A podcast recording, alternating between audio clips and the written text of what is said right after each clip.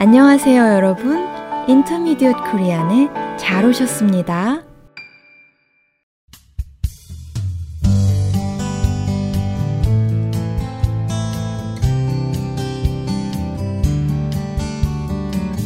안녕하세요. 사뿐사뿐 민쌤입니다.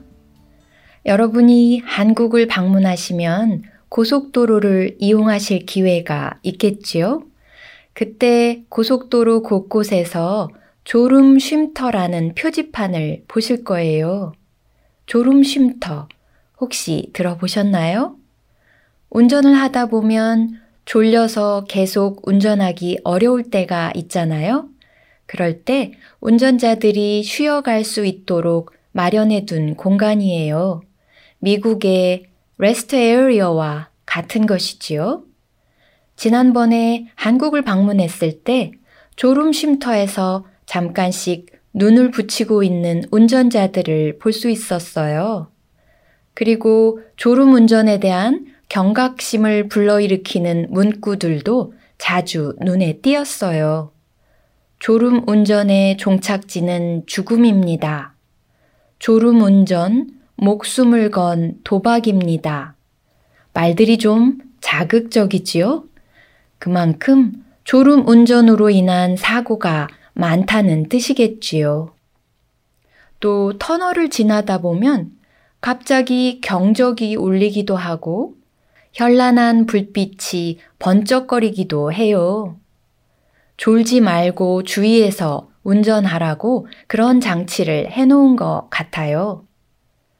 졸음 쉼터가 많아진 것을 보니 한편으로는 안타까운 마음이 들었어요. 한국인들의 고단한 일상을 그대로 보여주는 것 같아서요. 하지만 다른 한편으로는 다행스럽기도 했어요.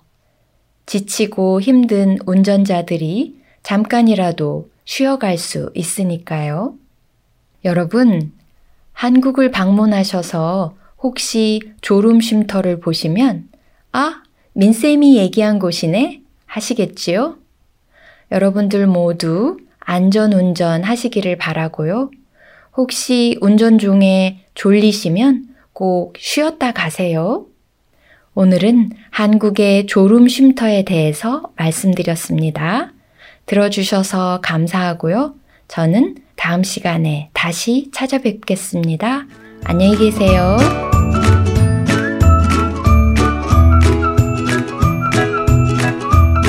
여러분, 우리 팟캐스트에서는 대본을 제공하고 있어요.